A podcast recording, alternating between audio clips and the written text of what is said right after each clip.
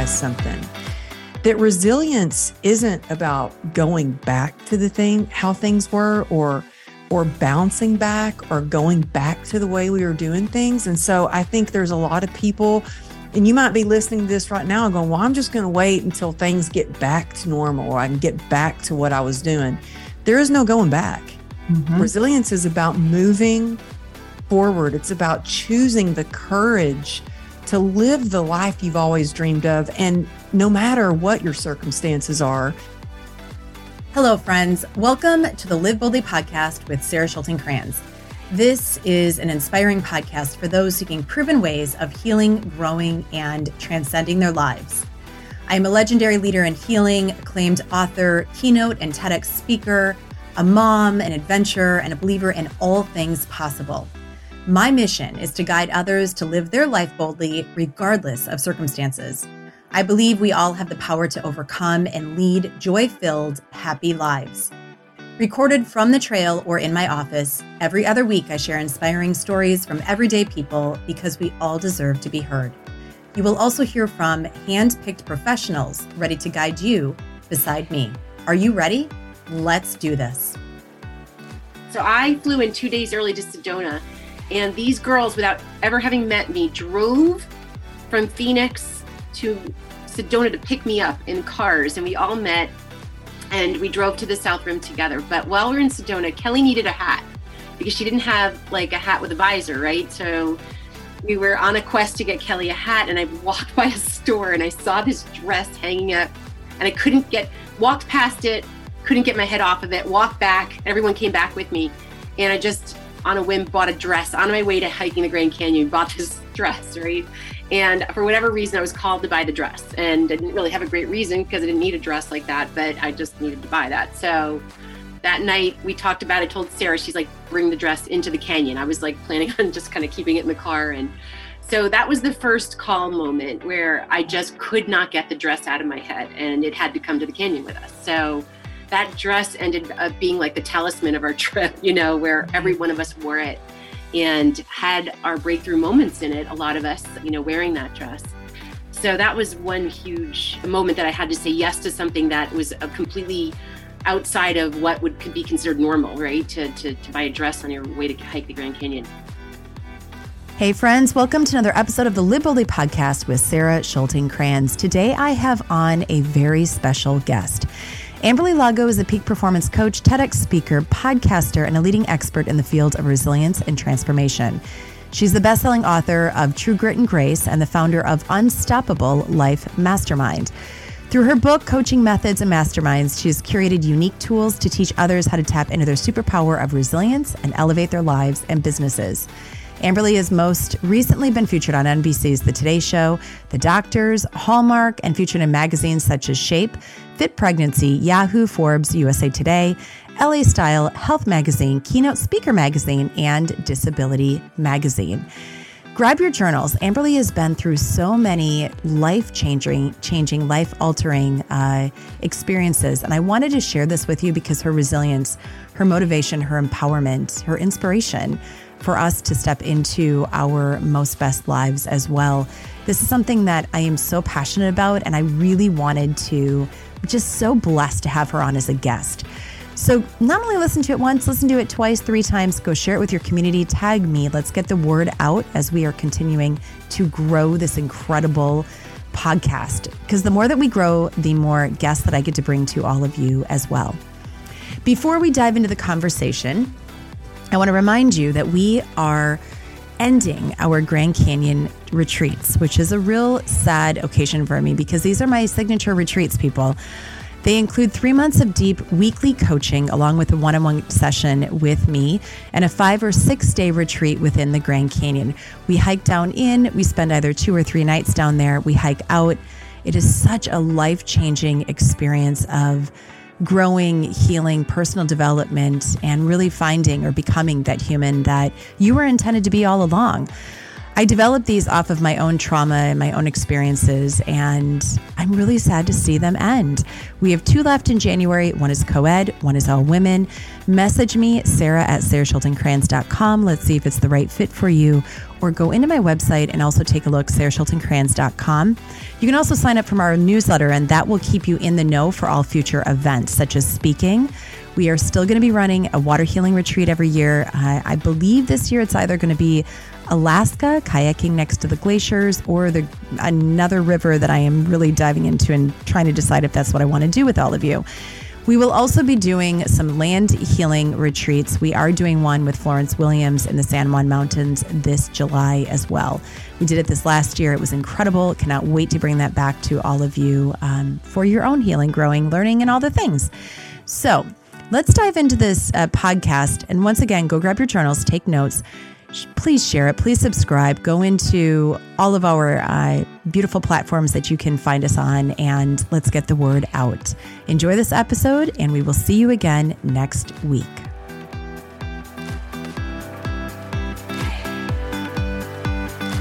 All right, I have been interviewing some amazing humans recently. And I am so honored and pleased to have Amberly Lago. So go grab your journals because this episode is going to be all about motivation, resilience, starting again. Some people say starting over. I like to stay starting again, and what it is to uh, to really lift yourself back up again into a space of gratitude for living. I am excited to have you here. Oh my goodness! Thank you so much for having me.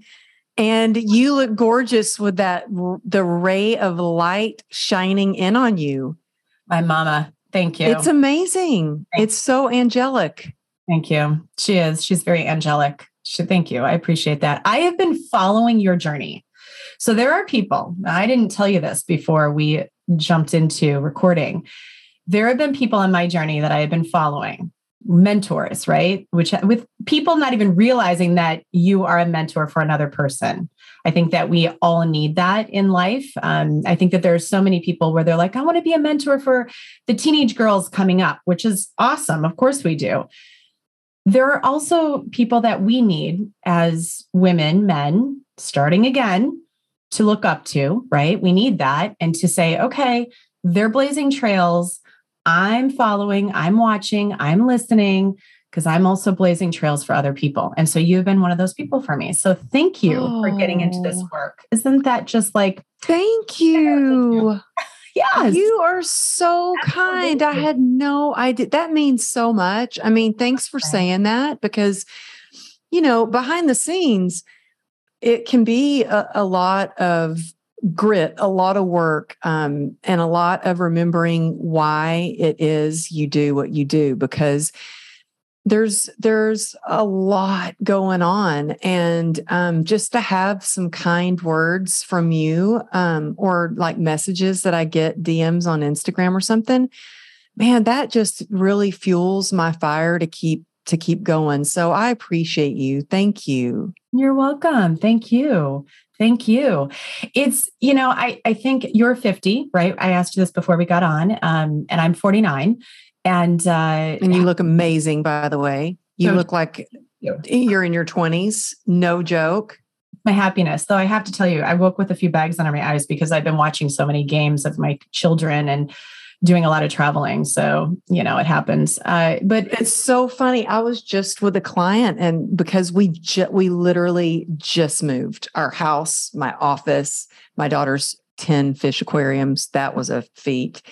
And I was like, yeah, I got this. I'm not tired. I can do it. I can keep going. And and then I just told one of my clients, I was like, oh my gosh, I woke up today and my face was like melted off. Like, what happened? like, where'd these wrinkles and bags come from? So I, I feel you on that, but no, you look amazing. thank you. I appreciate that. I appreciate that. Yeah, it's it's uh this whole starting again space, right? Like the resilience, the motivation, which is what we're going to be really diving into how we pick ourselves back up, the story behind the scenes that people don't actually even see or hear. Uh, and yet we do need to share those because that is where we have this common space, right? With other people also going through it. So I want you to dive into you. Who is Amberly? Tell us a little bit about your story. uh, and what got you to this space right here. Uh, well, thank you. You know, I've had to really completely reinvent myself, what I do, who who I am, because I really lost myself um, 12 years ago. Um, I was saying before we push record, you know, I so we just moved and I've been in, you know, just moving boxes and doing this and doing that. And then I would like go coach some clients on on Zoom, then go back to moving stuff. And it's just been crazy. And last night, for the first time, I sat, we have these really cozy little hammocks in the backyard. And my 12, my 14 year old said, Mama, come sit out here with me. And I sat down and I just stopped for a moment and I looked at our brand new, beautiful house and what we had. And I just had this wave of it still gets me emotional, just gratitude for what I have because my gosh, it was, you know, when my my oldest daughter, when she was a year old, I was a single mom and I remember moving into this tiny one bedroom apartment and we had like a side table that wasn't, it was like a little side table. I had a futon mattress and I had a crib and that's it. And I was living on top ramen, like praying that I still could get diapers and, you know, praying like, where's our food going to come from? And I built this incredible fitness business from the ground up and was really thriving, was able as a single mom to buy our first house. Then I met my husband, who I'm married to now. We had a baby, and I was really kind of, I, I, know it doesn't sound like I uh, lived in California, but I originally from Texas, but I lived in California for 31 years. And I had really built everything up and was the main breadwinner. And I thought, gosh, life is like I struggled for, you know, so long building and working hard and I had this great business and now I've got the man of my dreams. We had another baby and everything changed in the blink of an eye. And I got hit by an SUV while riding my motorcycle and I think you know eh, some of you are like, oh, I can't relate to that. You know, I've, I've never been hit by an SUV, but I feel like in the past couple of years, we've all been hit by some. And for me, in that moment, I remember laying in the street and looking down at my leg, and it was completely crumbled into pieces. And one of my first thoughts was, oh gosh, this can't be good. I might have to train clients on crutches for a while. Like I was already thinking, how am I going to, how am I going to do the next thing how am i going to train my clients? How am i going to keep that roof over my head? How am i going to pay the bill? That's my that my my default and go to was what can i do next? I had no idea just how serious it was. My femoral artery was severed. Luckily i had a guy run over ripped off his belt and he made a tourniquet on my leg right away. He saved my life because i could have bled out right there. Right. Um rushed to the hospital um, it was pretty chaotic in the hospital. My husband, he's retired now, but he was lieutenant commander with the California Highway Patrol, and news travels fast in the brotherhood and sisterhood of the police force. And so the whole ER was filled with cops.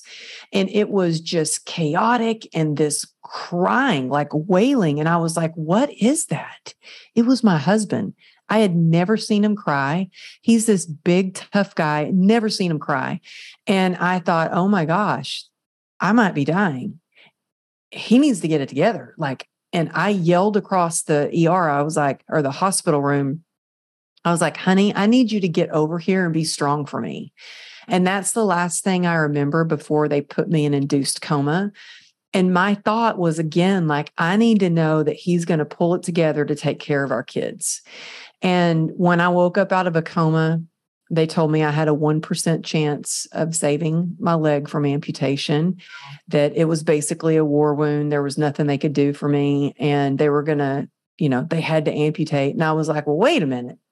You said there's a 1% chance. I was like, well, I, I'm going to find a doctor who's willing to take that chance with me. Let me tell you, it took an act of God. It took so many prayers. It took my husband calling in every kind of favor you could imagine to get to doctors at Cedars that would get me transferred. And I got transferred, and months in the hospital and 34 sa- surgeries later, they were able to save my leg.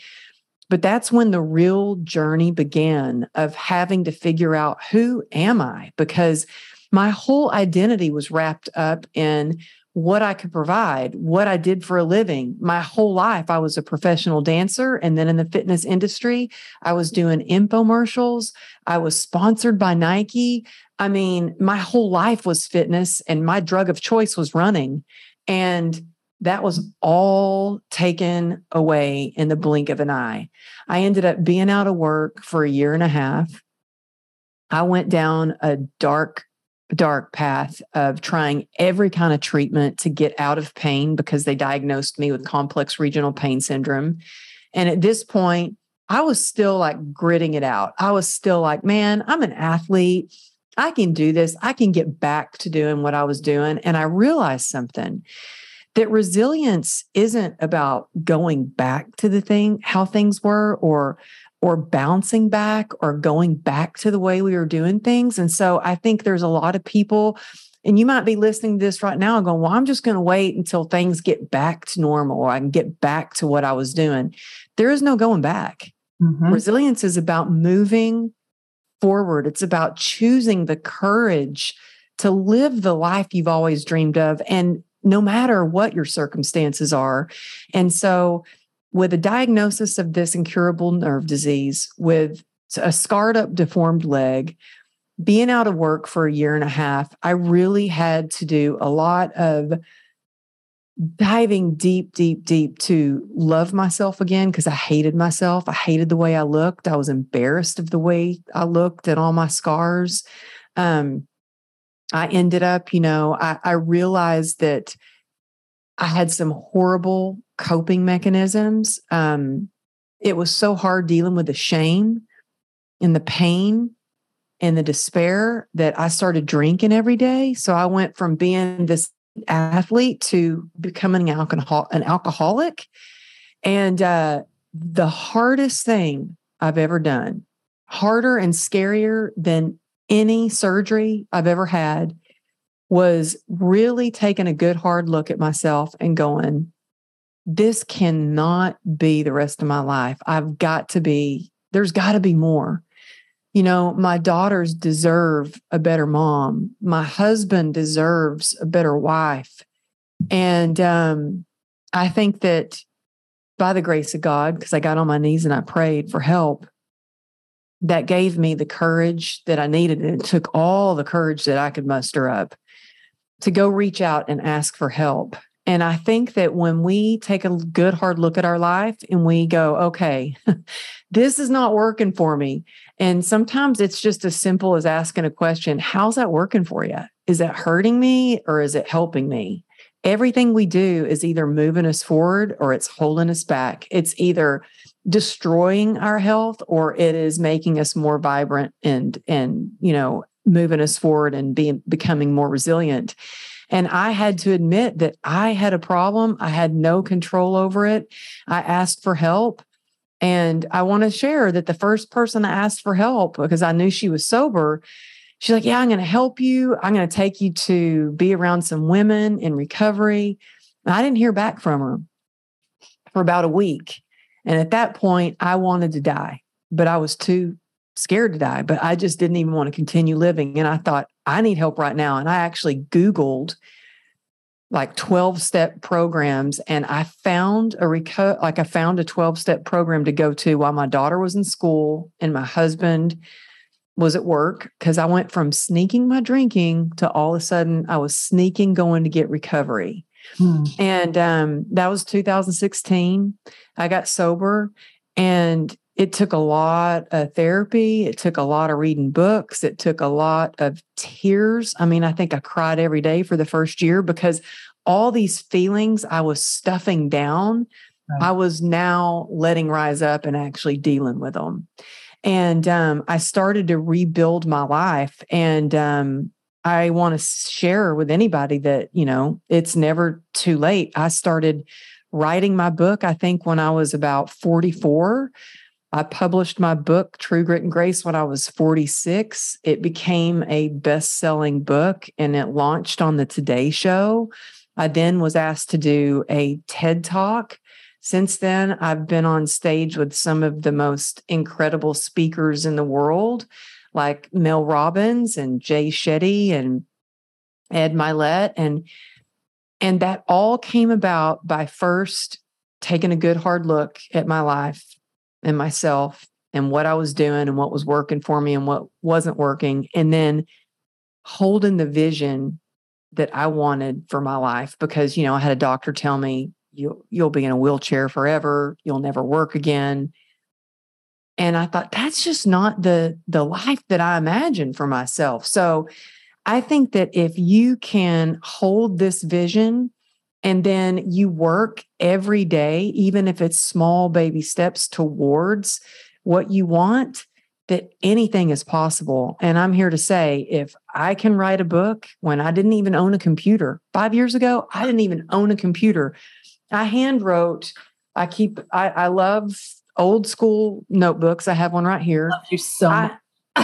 I hand wrote 90% of my book. And I had a lot of people saying, You're the fitness girl. You can't write. You don't even have a computer. You know, you don't have a college degree. You need to stick to fitness. And I'm like, You know what? No, I'm going to do this. And every day I committed to writing.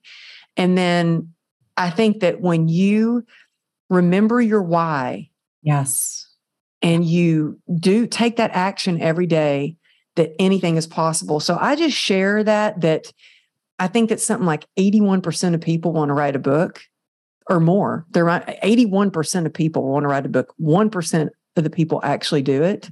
And I'm here to say if you're listening and you're like, God, I've got a book in me, I want to write a book, do it. If I can do it without even own a computer, I had to buy a laptop and type it up, found a publisher that was willing to do it. But it did take commitment. It did take some grit and it did take some perseverance. And I'm not saying it was easy, but it's possible. I, I I'm I there's so many different avenues that I want to dive into. There's so that was a long oh, answer. I'm sorry. No, it was, a, it was a perfect answer because I'm sitting here listening to you, which I know my listeners are simply a version of me, right? Like that's that's it. We're all mirrors for one another. And so if I'm sitting here listening to you and saying, "Oh my gosh, I totally get that. I totally understand that. I your everything happened for you 12 years ago. How old were you when this happened? I was 38 when I had the most successful career and it was like the rug was just ripped out from underneath me. I mean, I had just filmed a fitness video the day before and you know, I remember sitting at this little this little diner and telling my husband, "Oh, I, they want me to go do this fitness video I don't know. My gosh, I'm so I'm booked with clients today. I got to do this training for my other trainers. I don't, and I was like, no, I said I was going to do it. I'm going to go do it. I am so grateful that I went and I got to do that fitness video and it put everything in perspective.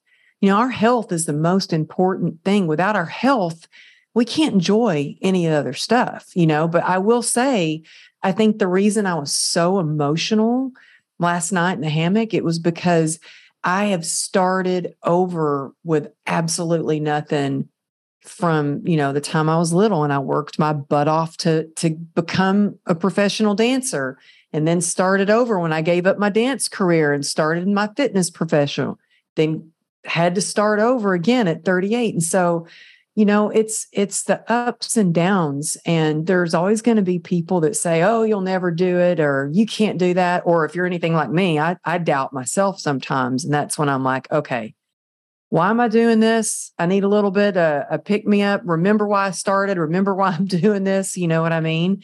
But um yeah i just think that if somebody like me can do these things and then buy this house for my family, then anything's possible. Did you? I want to go back, if you don't mind, to you being in the hospital. So I interviewed Sean Enton yesterday. Uh, he his happened at 39. He had a stroke, and he and I dove into this because my everything happened to me at 40. And it seems to be the people that I'm interviewing right now are it's in that age, right? And now he's 50, you're 50, I'm 49. It's in that gap.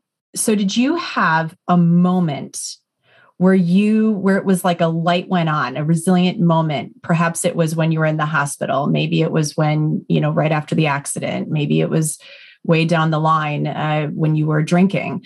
Where you just thought okay this this is like a moment of uh, where where everything clicked where you had complete alignment of mind heart spirit soul body of this is this is my shift. This is my moment. This is when i am going to take that step that's going to launch me. And i don't really know how the hell it's going to look. I don't really know what it's going to be like. And i know that where i'm at right now it cannot stay this way. Yeah i think it internal faith where maybe you had that faith because it sounds to me like you also have faith within yourself. Am i correct? Yeah i had i think so like i i was you know believe it or not, like when I was like a freaking soldier in the hospital, I was doing everything I could to stay strong mentally, physically, spiritually. I mean, the doctors thought I was crazy because I was like, I'm going to need a pull up bar installed over my hospital bed. One of the trainers at the gym brought me some dumbbells. So I was keeping, I was like, eating as clean as you possibly could because if my blood sugar levels got over 125 they would give me insulin and I didn't want to take any drugs any I just wanted to try to try to heal as best as I hmm.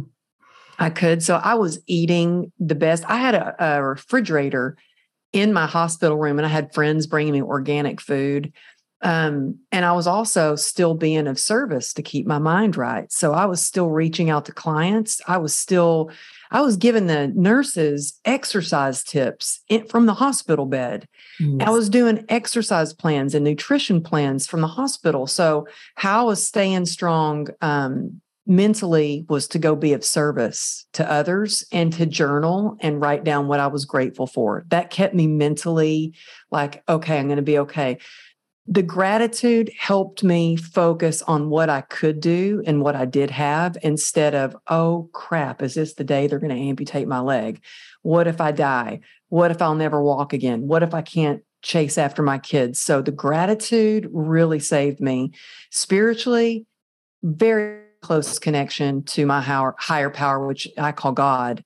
And, um, so all all the things financially my husband was taking care of financial stuff, which, by the way, um, he, we learned this the hard way. He didn't have access to my bank account. We had separate accounts and he couldn't pay the bills and he couldn't access my account. So when I was a coma in a coma, he was like, crap, I can't pay the bills. So we had to like, that was a eye-opening moment as soon as I got out of the hospital. Like we built a family trust and all of that. But all these things I was doing and I was doing pretty well. It was when I got out of the hospital that I really hit my rock bottom. And I think the reason why is I started drinking to self medicate, numb. And I feel like when you're doing something like that, you lose your connection or the connection to your higher powers a little bit hazy, a little bit fuzzy, kind of block, you numb everything out. You numb yourself and the good and the bad. You're just, I was a zombie. And my the moment when I had the most clarity of this is what I'm going to do is when I did get sober.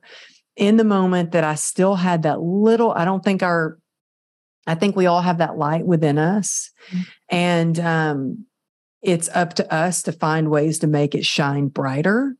And for me, I really needed to get my my spiritual connection back.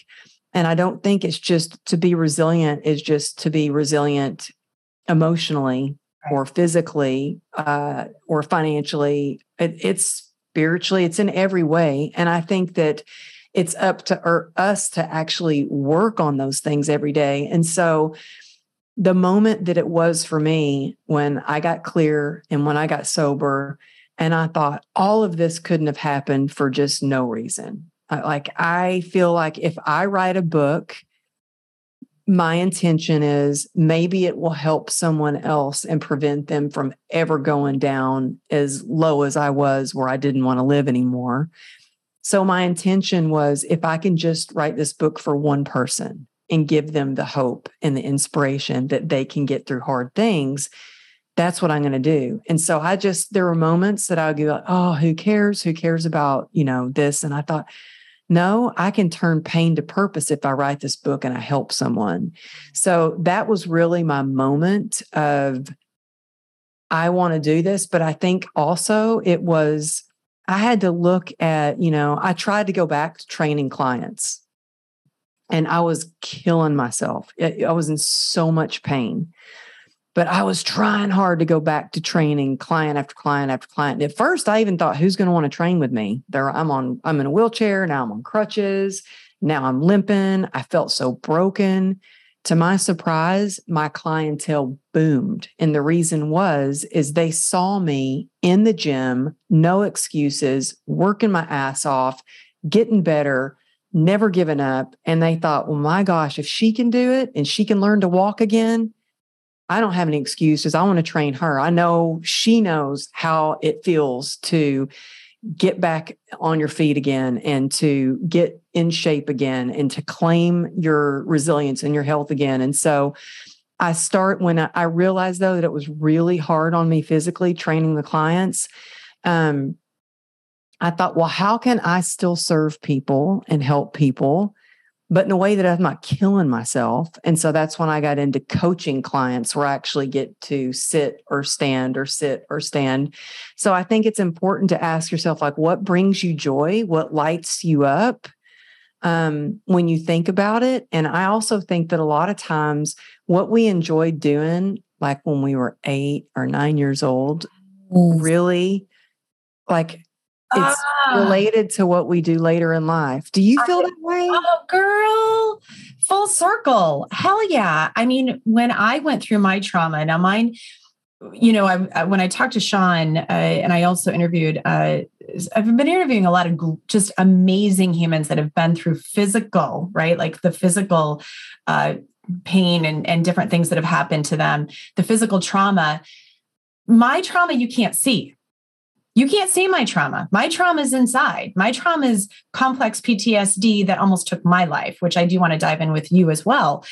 It's a different, it's a different yet same, right? Like it's, it's the thing though that is really interesting about my trauma and what you're talking about is I went into the mountains, I went into nature, I went onto the ocean, I went places that I could feel, right, the transformation happening in a different kind of way.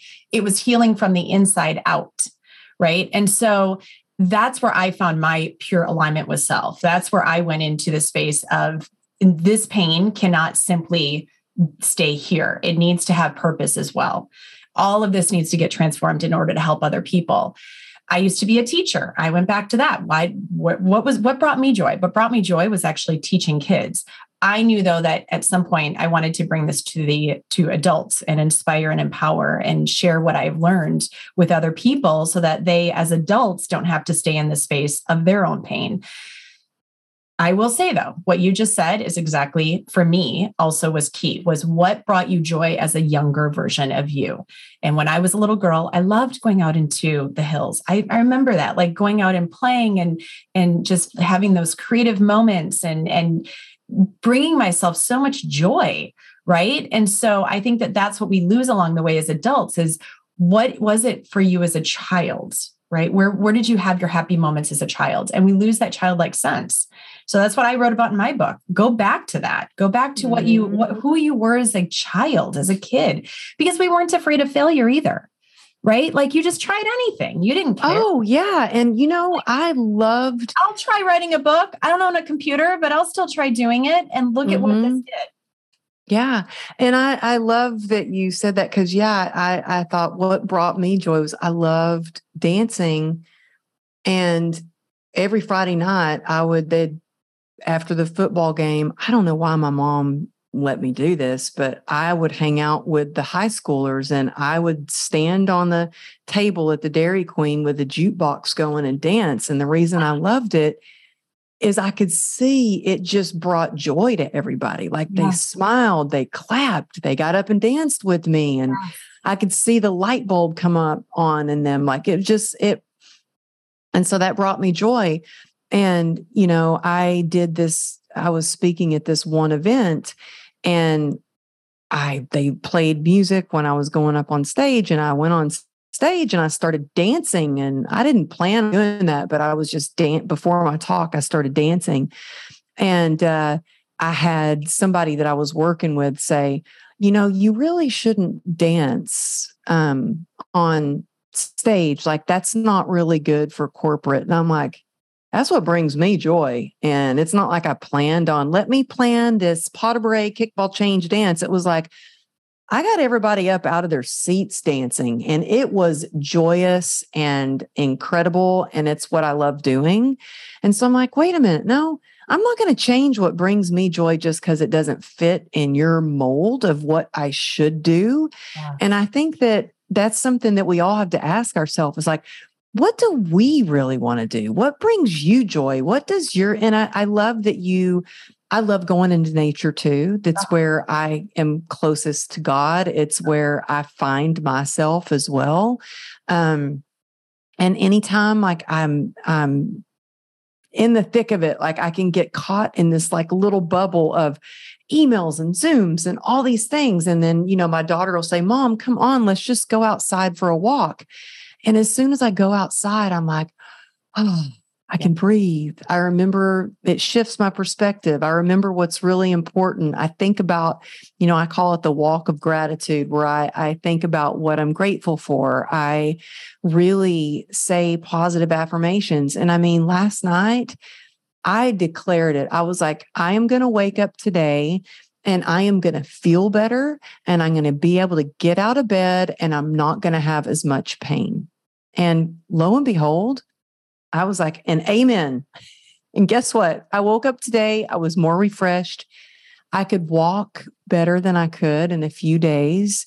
And so I think it's so important that we really connect to ourselves and really what we say to ourselves. And I've learned to really talk to myself instead of listen to myself.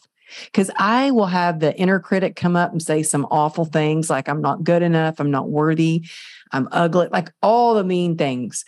But if I talk to myself and say, you are vibrant, you are healthy, you are going to wake up stronger and refreshed, and you're not going to be in pain, it's like, wow, it's amazing what how the the power that words have.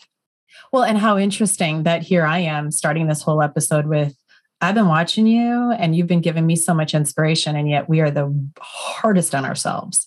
We are oh so boy, I can I am so hard on myself.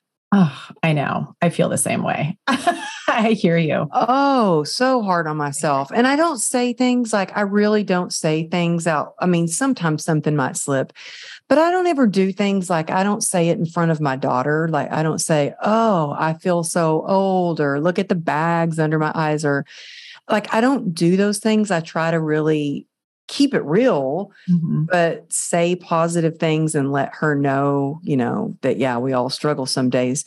But um the whole inner critic thing, man, it's like I got to get out of my head and stay in my heart a lot of times because I can be mean to myself. That's exactly what I guide clients to because that's that's what we do when we're out in nature. We we drop out of our head and we drop into our heart. Mm-hmm. It's a beautiful thing. I want to dive into. Did you have a moment where you just thought, "I just I want to escape this. I just want to be done. I just want to. I just I'm I'm out. I just want to take my life. I'm finished. This is too much for me." Did you ever have that? Oh yeah. I and you know what? I think it's more common than that's why I asked this question. Than than not. Exactly why I asked this question. Because I think that unfortunately it's something that uh, just uh, some across the board. I hear this from people where I ask that and they're like, actually, I did. Thank you for being honest and sharing that because I did too. I had that. Would you mind diving into it? And share? No, I mean it was um it was uh back when I was at my lowest point. I now I had tried we, you know, had so much medical debt. I was out of work, so I wasn't being of service. I had tried, you know, Eastern, Western medicine. I had a spinal stimulator. I had ketamine infusions. I was at on 73 homeopathic pills and 11 different prescription medications, and nothing was working. And so I just quit taking everything, trying anything. It was like our bank account was completely drained. We had borrowed money from friends. Um, you know, a lot of stress financially, the stress it put on our marriage as well. Um, and so I was just like, screw this. I I realized drinking wine kind of helped the nerve pain. And it also kind of helped me stuff down those feelings. And that worked until it didn't. Mm. And there was that moment where I thought, how did a good girl like me end up like this? Like I was the go getter of the family, I was the breadwinner, I was the successful one. And now look at me living out of a bottle.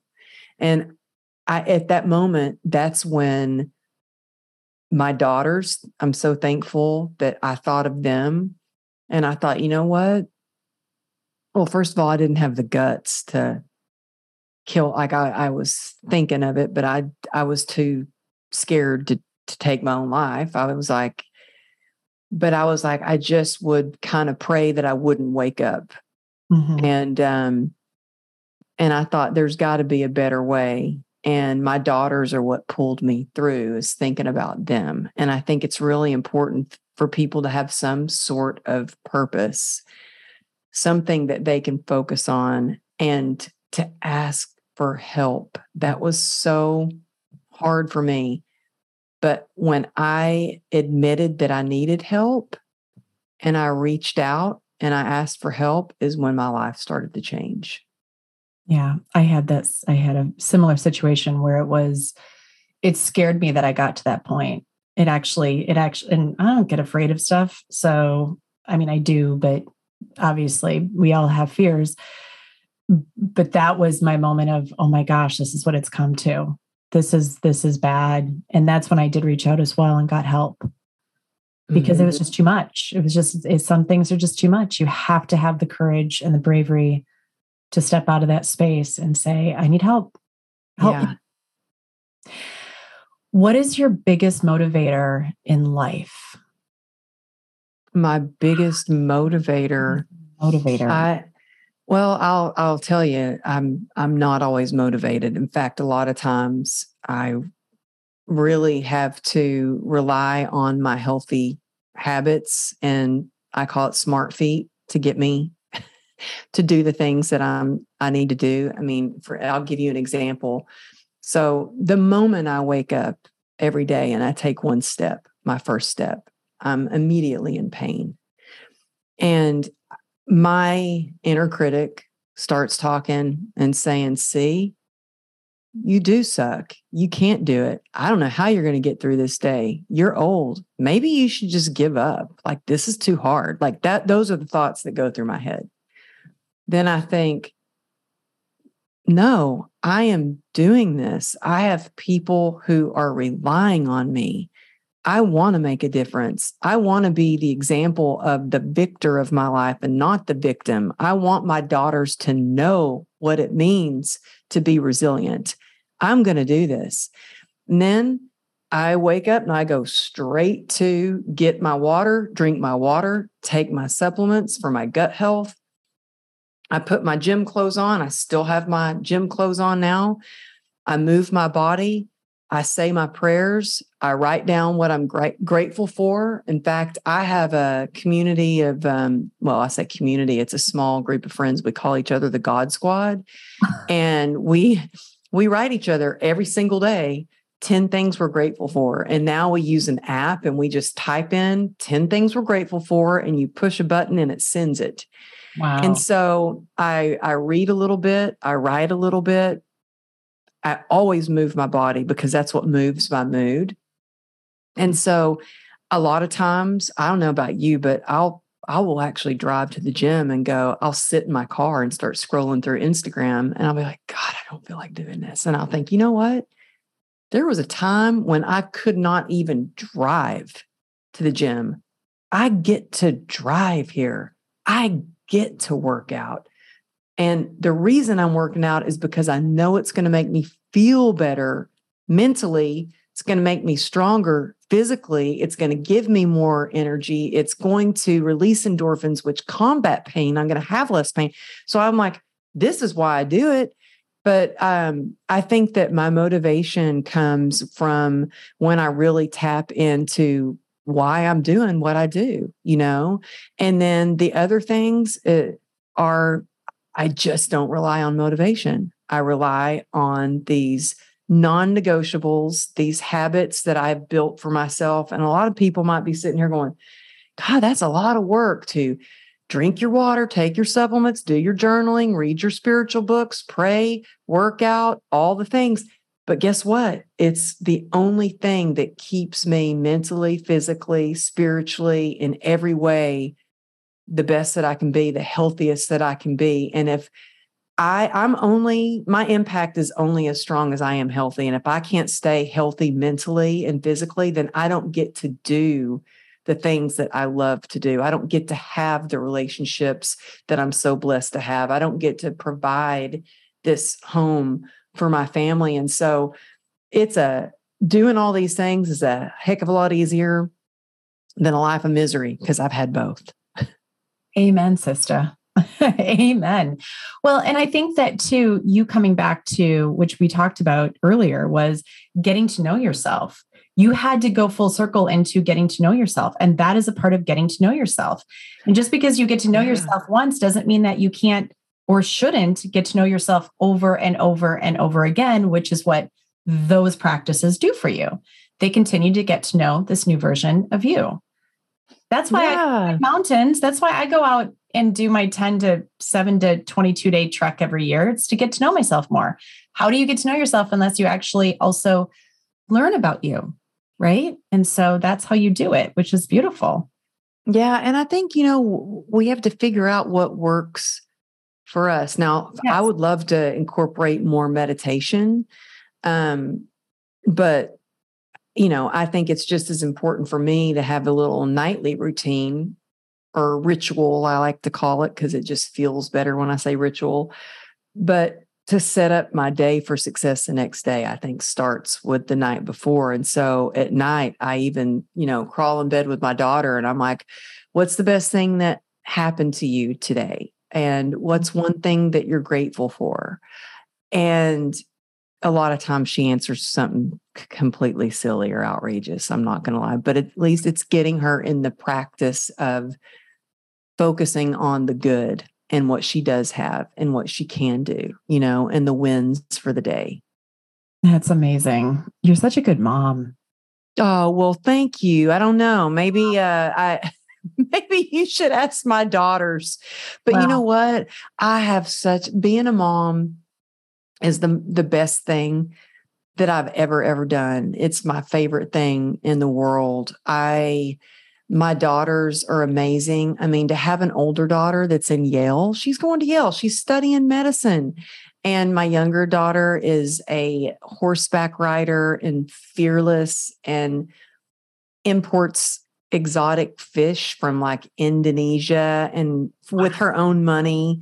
She has her own business. She's a little entrepreneur. I mean, I'm just, I couldn't be prouder. And my daughters just, they mean the world to me. And we have so much fun together.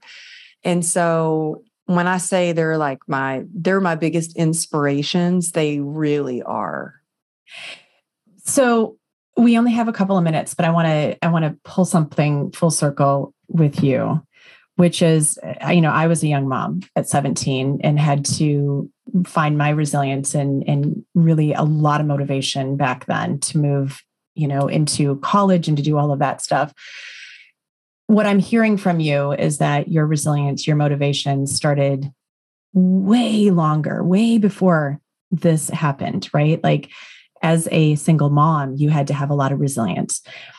What i want to ask you though is do you remember your first moment of resilience in your life that first moment where you had to pick yourself back up as the youngest child, youngest version of you? Mm, I would say it was it. My journey with learning about resilience and grit um, started at a very young age, and at eight years old is when I started um, getting sexually abused by my stepfather. And by the time I was like 13, 14, um, I had, I had had enough. And I mean, it's it was always enough, but when you're that little, you're scared. Um, he told me that he would kill my mom if I told anybody, and I believed him. But by the time I got to be a teenager, I told my dad, and I said, Dad, you got to promise you're not going to tell anybody, but this is what's going on. And it was a cry for help. And I said, Don't tell anybody because I was afraid he was going to kill my mom. But it was really like, Please help me. And um, my dad didn't do anything. And it was at that moment that I realized a couple of things. First of all, I felt like unworthy. Ooh. Sorry, that was my daughter calling me. Sorry. We love kids. We love kids. and I thought this was on Do Not Disturb. Oh, I think if she calls twice, it breaks through. So that's what it was. Um, they're on my favorites list. Um, but they uh, belong, by the way. So is mine. That's the my mine mine actually my my children are too on my favorite list and they literally put themselves in as my favorite son. So I, so they all yeah. So keep going. Um, oh, but so when I didn't get help, I thought I'm not worthy of help. Mm. I'm not important enough to save or to stick up for or to love. Like all those feelings came up. And then I thought, I've got to help myself. And it's up to me to protect myself and do something about it. So the next time my stepfather came into my room, I kicked him and I punched him as hard as I could and I fought him off. And the look on his face was shocked. It's kind of like a big bully that you finally stand up to and you realize that they're like this coward, basically. And that was the last time he ever laid a hand on me. Now, after that, he would do things that would, you know, emotionally, like he would try to get to me psychologically. He would do things and say things to make me cry. And then he'd laugh at me and say, See, I knew it. I could, I knew I could make you cry. And so for a long time, I stopped crying. That was my defense to not let him get the best of me. So I became, I got, you know, I got into Krav Maga, I got into boxing. I became an incredible athlete. I placed first in the state. I set a record for running the fastest mile in the state of Texas. So I focused on the things that I could do that made me feel better, stronger, and more resilient. And I worked four jobs, saved up as much money as I could, which was $1,200. And I knew when, as soon as I graduated high school, I was out of there and I was going to go pursue my dreams as a professional dancer. And so I think that's the moment that I really thought I'm going to take care of myself. Um, nobody was going to do it for me. And in a way, I'm glad that I had those moments because if I had been babied my whole life, I don't know if it came time, you know, when I couldn't even move my leg and I couldn't even stand up for months at a time if I would have known how to fight so hard to learn to walk again and then build the life that I've had. Your story is so beautiful. Oh, thank you. I know it's like some dark moments in there, but I just want others to know that, like, I used to have so much shame about it, you know, so much shame. I didn't talk about it. I didn't tell anybody about it. But with a lot of therapy and books, and I remember going to a therapist and saying, she goes, "Were you sexually abused?" And I'm like, "Oh yeah, but I've dealt with that. I've I've read books. I'm I'm fine with that. I don't need to talk about that." And she goes, "No, I don't think you have." And it was like, "Oh, wow." And there are so many layers of healing that we kind of get to and work on and I don't I don't know. I think we're for me anyway, I'm constantly as you do learn on learn about yourself but i'm constantly healing things and thinking well why, why was that triggered that's weird what do i need to work on there you know yeah yeah it's uh, i was i was just on a podcast recently and dr mark goulston do you know him Oh, he's amazing. Oh my gosh. Oh, such an incredible psychiatrist. I was on his podcast and he asked me one question and it just like cracked my heart into this new space. And I thought, okay. And I was super real, raw, vulnerable on this podcast episode. And uh, Yeah, you'll want to listen to it. It'll what, actually. What was the question? Was what are you running from and what are you running towards? And I've been asked that before. Oh, I've been asked that before many times. I've been asked that before, and I'm sure you probably at some point in your life may have been as well because. Oh, I ran. That's an incredible question because I realized after my motorcycle accident, I ran my whole life from trauma and pain. so I didn't want to deal with it, so I ran. here's the thing i've never i'm i'm uh, i'm an embracer so i embrace it i heal i sit with it i go through it i don't throw anything under the rug i speak about it i share it i feel i use it as inspiration to become not to hold back the difference is that there was this one version of me at 17 where i still had have am working through where she also when i was sexually assaulted when i was raped where she still has not uh, been held in a in a Mm. space of pure love innocence compassion and it's not that i haven't held her it's Mm. that there's still these versions of self Mm. go back and hold even more tenderly with understanding and and and uh, and gratitude for her right Mhm. so it it was a question that I've been asked several several times, but just struck differently. It just I heard it differently. I listened differently, and uh, and so I I'm so blessed and honored to have you on because your story is one of pure truth, pure inspiration, and pure hope. The three things that I Oh. that I truly walk in, share, and love.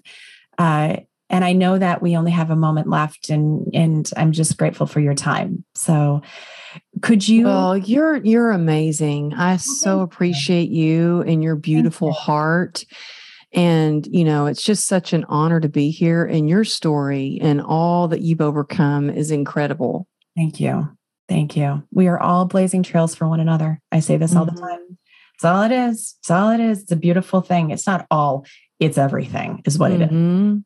Uh, I hope that I can go up a mountain with you someday. Oh, girl, let's do it. I was just, I was up one uh, Sunday night. We went up and watched the sunset on top of Mount Baldy. It was the most Oh, real thing. It was beautiful. And then we ate dinner on top. We walked down underneath the stars and the moon. And yeah, it was beautiful. Come how out amazing. Oh, that's amazing. any, anytime. I would. And I, everything that you have put together is incredible. Like, yeah, Thank I'm really impressed and inspired by you. Thank you. I'm diving into speaking more, which is really exciting. I love that. It's just really fun. It's a why not? That's always my my version of like that's those are my words. Why not? Why not? I mean, you know, Oh, it's, you know what, for me, it's fun when I actually get up to do it. The moments leading up to speaking, I get like, oh my gosh, like I have a talk um, this Saturday night. I'm speaking at a big fundraiser, and I'm like, oh my goodness, that's my daughter. The house is on fire or what i don't know but i gotta change something with that you gotta check that. um yes i think that's her saying there must be some sort of emergency we'll, we'll get you off. We'll get you off. oh my gosh my goodness but no i get i still get nervous about speaking and then i'm like well I, I have to remember this is not about me this is about the people i serve and then i'm like oh okay It's well and and and i think that there's this beautiful space of look at the impact right? Like look at the impact. You've been you've done you've prepared yourself. It is what it is. So where can people find you? Uh, yes, you know what? Uh, I think it might be helpful if I give your listeners something hun- that they can. I have a downloadable playbook, and it's how to thrive, how to get through anything and thrive. And if you just text the word grit, G R I T, and just that word to 818 214 7378, it will give you that free downloadable playbook. And then that's really me like texting back personally. Tell me you heard the podcast and uh-huh. And and reach out. I love to connect. That's my favorite thing about this whole entire journey is connecting with others. And and so yeah, you can reach out to me or you can find um me at amberlylago.com, Amberly Lago Motivation on Instagram, um, or truegritandgrace.com. I think that's about it. Yeah. I love it. And you're going to find us on a mountain one of these days, very soon. Yes, yes. Texas, though. Sorry, you got to have to come out to the, you come back out to California where they have mountains. I that's what I miss the most from California. My friends in the mountains. Well, come on out. Let's go do one. I love it. I am serious. here. Thank you for coming on. Thank you so much. I appreciate you. I could talk to you all day. Absolutely. But your daughter is calling. So, yeah, I'm sorry about that. I'm like, I told you I just set up my office and I'm like, maybe I forgot to turn off the do not disturb. children. Thank you for being here. Thank you.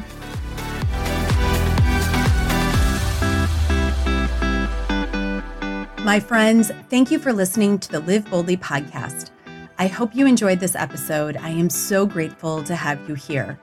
I'd love to invite you over to sarahschultingcrans.com to receive five free meditations recorded by me or download your free guide on how nature is your perfect healing therapy. My site has many free resources to guide you on your life journey, many that I used myself while on my road from victim to survivor. And also, please, I ask that you share my podcast with those who may need inspiration, information, or who may need to hear from others going through where they are right now. To grow this podcast, please leave an iTunes review and subscribe. Go find it on other platforms such as Google Play, Spotify, and Stitcher. Please also go to my Instagram or Facebook page, leave a message in my comments, and tell me what you think of this episode. Please share in your stories and tag me. I'd love to reshare and celebrate your healing journey. I love hearing from each one of you. Let's keep the ripple going. It begins with each one of us. I love you. And as I always say, I believe in you, us, always.